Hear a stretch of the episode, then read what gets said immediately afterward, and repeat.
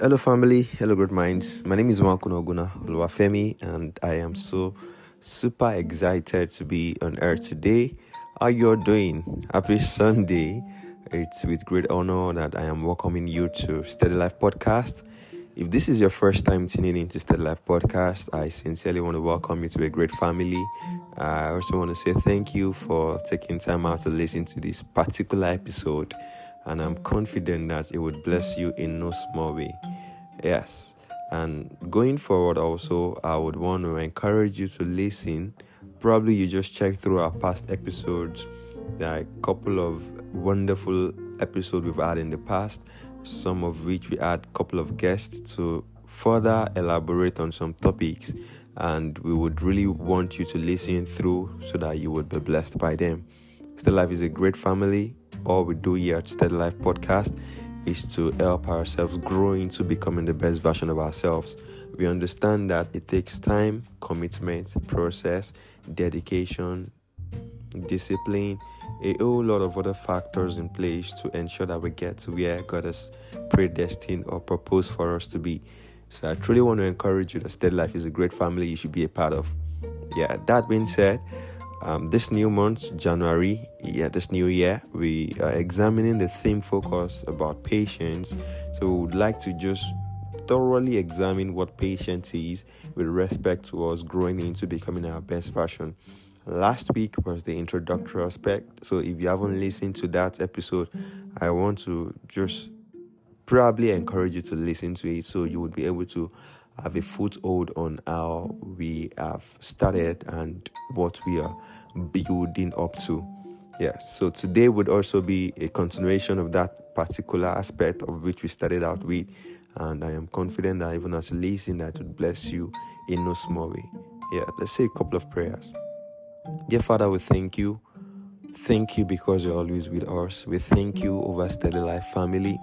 We thank you over our contents. We thank you for the lives you have transformed and the lives you are still working on as a result of your love. We thank you for every of our friends and families across the globe. Father, we are grateful. And even now, Lord, we ask that you take all the glory, even as we examine the theme focus about patience Father, teach us by your Spirit. Help us to communicate your counsel and let every heart that listens to this, let this episode meet us at that very point of our needs, knowing fully well that you are God and you are walking alongside us all together for your glorification. Thank you, Father, for answered prayers. For in Jesus' mighty name we have prayed. Amen. Yeah, so basically, patience, we talked about it last the last time that it's the thin line between where you currently at and the manifestation you so desire. For instance, a young student who's taking up a professional career or someone who's just starting out academically the patient that student would examine would be in between the starting time of that particular program and the finishing line of that program. So that particular process between becoming certified in that program that student is going on would be patient. And with patience comes several tests here. Remember, once you were a student, or probably if you haven't probably seen a reason to be one, there are several things you've done in life that would subject you to tests. This test can come as a result of where you're working at, promotional offers would come, but you have to subject yourself to how disciplined you are, how you interact with customers, how you react with things concerning business and everything with respect to the secular world or with respect to the social or career space. So, all of these things are testaments that you would have to have a good record at in order to obtain a reward. So there's a part of the scriptures that the Bible says that for our light afflictions, if I'm not mistaken, you find that in Second Corinthians 4. It says, For our light afflictions worketh in us a far more weight of exceeding glory. It means that all those light afflictions you go through, afflictions doesn't necessarily mean diseases or pain. It just means that a point in your life where you are at distress, you do not get the best of yourself because of so many things that could be happening around you. So all those things sometimes tend to weigh a man down, but they are just temporary tests that we are subjected to in order for us to emanate as the best version of ourselves. As a young male child that has just been birthed, that child needs to be subjected to a particular system. They put a child under the blade system where they cut off his male genital organ I don't mean entirely cutting it off yet, this circumcision process. That process to the child might seem to be like a process where that child is being hated. They don't like me. Why should they subject me to this pain? But it all to be for the benefit of that child. It is all to be for the joy of the child. And there are particular cultures where they do not do that to the child at the infancy phase, and they have to wait till the child is of of age where the child can think the left from the right, and that is when they have to subject that particular child to that system of this same circumcision. So, but for the child who had experienced the pain earlier, the child just grows up forgetting about the pains of this moment and now emanating to be whom he has always wanted to be after circumcision. But for the one who's grown, the pain he or she would experience in that process is actually different because that person failed to pay the price when it was of the appropriate age limit. The same thing for the young ladies who should be pierced when they are born, yeah, just to probably have your earrings on for adornment. At infancy, when they are pierced, they seldom feel the pain. But once somebody want to do some piercing at the older age, which shouldn't have been the case, they experience so much pain.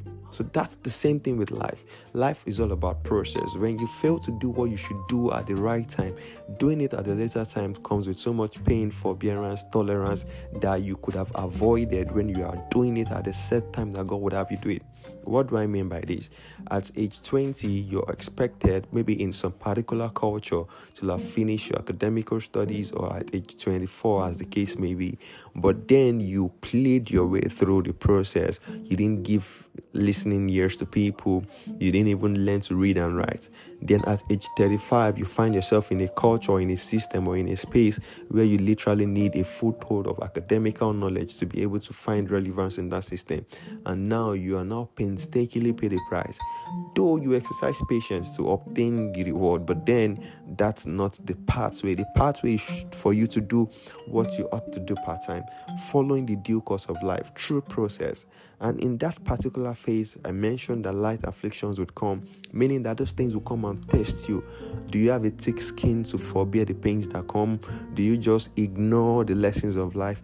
Because the aftermath of every journey and encounter you have with God or with life, they obviously work for your good on a condition that you love the Lord. The Bible says in Romans 8, verse 28, that all things work together for good to them that love the Lord. So it means that when things are going the way you would have it go, or when things are going the other way around, the, the promise is that it all works for your good. And why should it work for your good?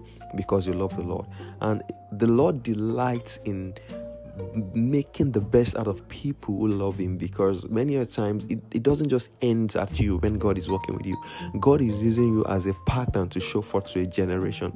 That is the whole essence of the scriptures. The Bible says, Follow those whom through faith and patience emphasis on faith and patience. Faith meaning their walk with God, believing that God exists and believing that God is a rewarder of them that diligently seek Him. And patience, knowing fully well that everything you need, the Bible has made it clear that in Him we move and we have our being. Everything you need for life and godliness is in God. So the more you follow God you follow people who believe in Him, learning of how they have come to grow with Him, having quality mentors, having quality role models. These people would help to shape your life, understanding that they have also gone through this season.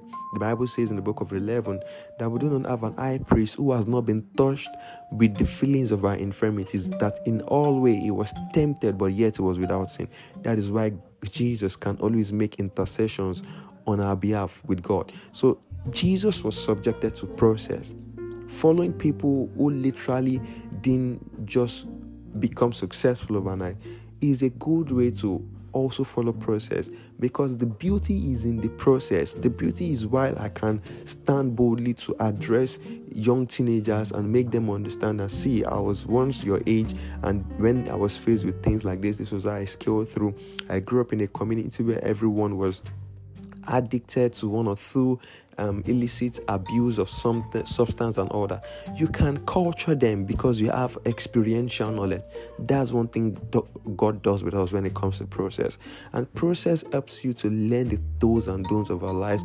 It helps you to know how to relate with people. It helps you to be able to understand the pains of others. But if you do not, if you try to avoid all the system to emanate the best, it's it often doesn't work that way. So my encouragement to you, even as you go about this rest of this month, is that let patience do a quick work. Let patience do a thorough work in you so that you come out better. Even in the process of patience, others might get results, but no one thing destinies differs. If you know for sure that this is what God has called you to do, painstakingly stay there. Walk with God. Remember the story of the three Hebrew boys? They were boldly saying that they do not care to answer the king in this manner, even when others are already not or already bowing, they choose not to bow.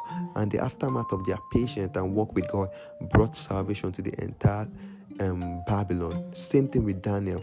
Same thing with Joseph. Joseph's case is a beautiful experience of someone who exercised patience. In your free time, you could read through the book of Genesis 38 down to the end of that particular book of Genesis. It was someone who, despite all the beautiful dreams and aspirations he had in life, he experienced and encountered so many obstacles that were considered or that can be considered or termed afflictions but those things further built him. And when he became the prime minister over Egypt, he was able to tell his younger brother that God sent him ahead of them in order to prepare the way for them and for his family. So, these are one of the things and the principles we learn in our walk with God through patience. I love you so much. Have a blessed Sunday experience, and we'll see you again next week. My name remains Nwankwo Ogunalo Femi. Do well to listen and share with loved ones. Bye for now.